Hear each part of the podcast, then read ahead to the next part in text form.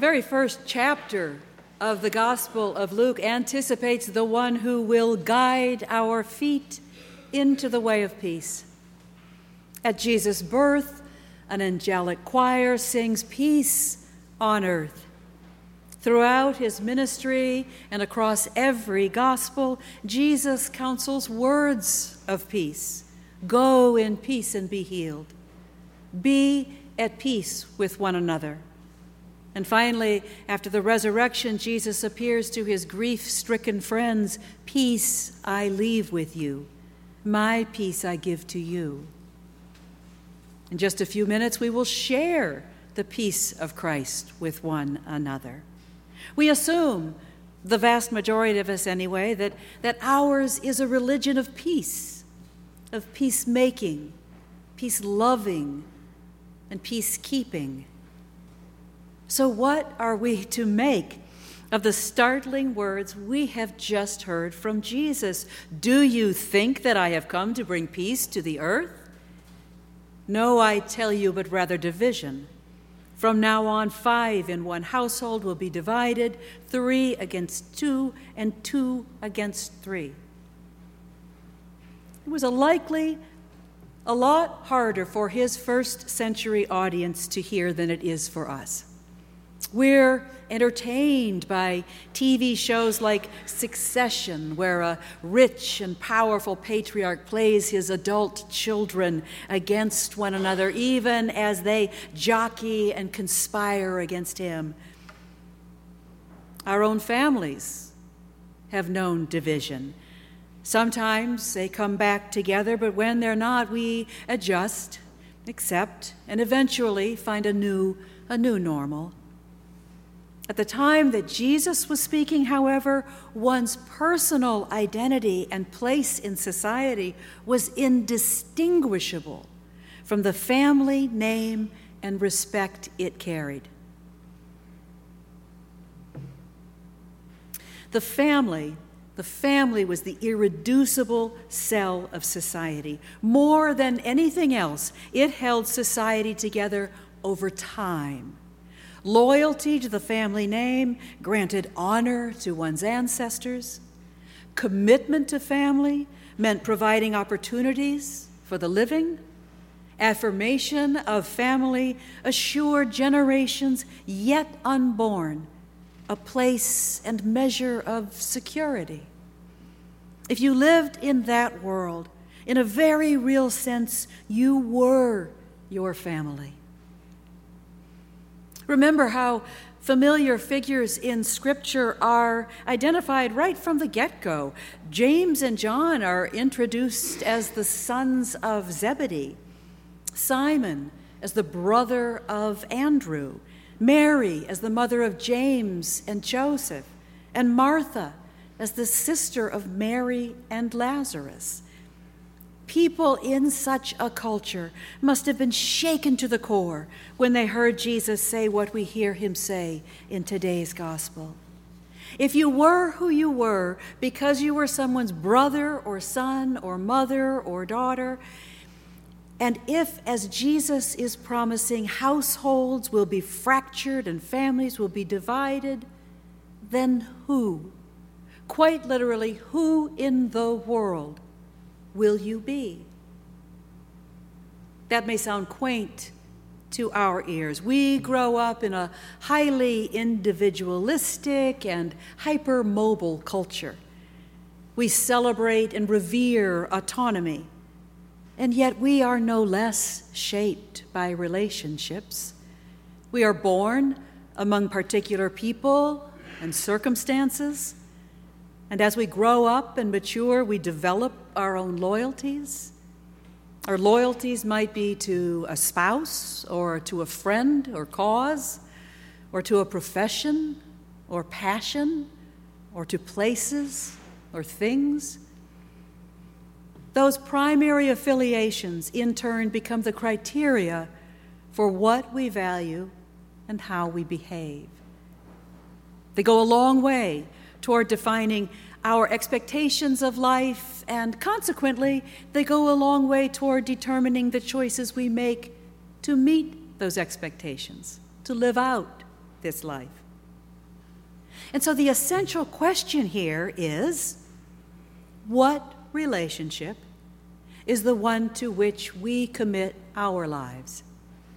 How we answer that question ultimately defines our identity.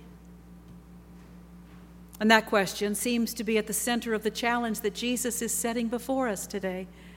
We might wonder who or what is the determining relationship that gives each of us a sense of identity and belonging? What relationship matters so much to you that you shape and bend your life around it? Jesus has been utterly transparent in his answer. He chooses God above all else. Identified in his baptism as God's beloved Son, he leans into that identity and lives as if it is true.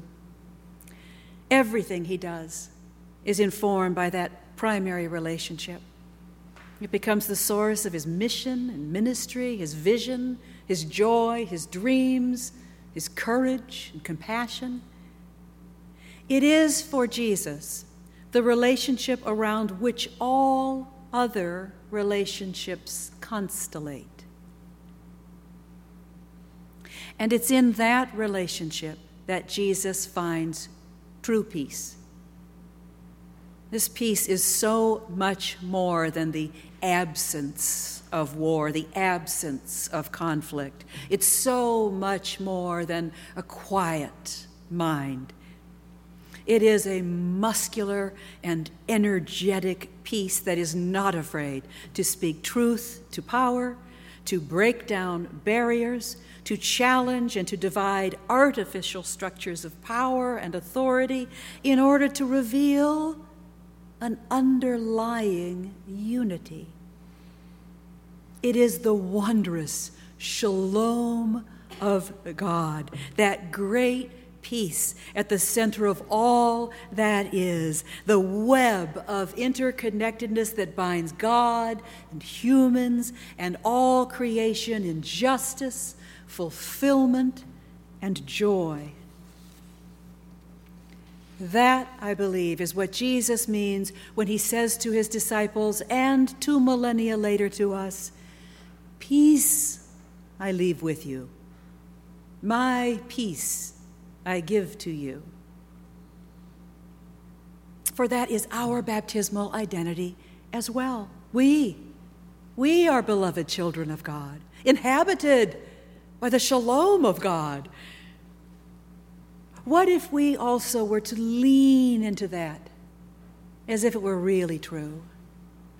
What would it be like to experience the peace that costs, the peace that breaks, the peace that saves? It's not Jesus' desire or purpose to set fathers against sons or mothers against daughters. It's certainly not his will that we stir up conflict for conflict's sake or use his words to justify violence or war. But his words are a necessary reminder that the peace Jesus offers is not the false peace of denial, dishonesty, and harmful accommodations. His is a courageous, truth telling, soul searing sort of peace. It's a peace that begins with unsettling Jesus forced choices from just about everyone he came across. No one met him without feeling compelled to change. He consistently brought people to the point of crisis, tension, movement, or transformation. He consistently led people to decisions their families and communities didn't understand. Remember, even his own mother and siblings at one time considered him crazy. That kind of deep, life changing peace doesn't hesitate to break in order to mend and to cut in order to heal. Jesus will name realities we don't want named. He will upset hierarchies we'd rather keep intact. He will expose the lies we tell ourselves out of stubbornness or cowardice or laziness. And in those relationships that define our identities, He will disrupt whatever is keeping us from wholeness and holiness. This is not because Jesus wants us to suffer. It is because he knows that real peace is worth fighting for. Jesus is calling us into our true inheritance as children of God and as brothers and sisters of Christ. It is not this life for the faint of heart, but the heart of faith can do nothing less. We have only to lean into that to find the provoking, disturbing, surprising, and transformative power of the fierce and marvelous shalom of God at work in our lives and through our lives at work in the world. Amen.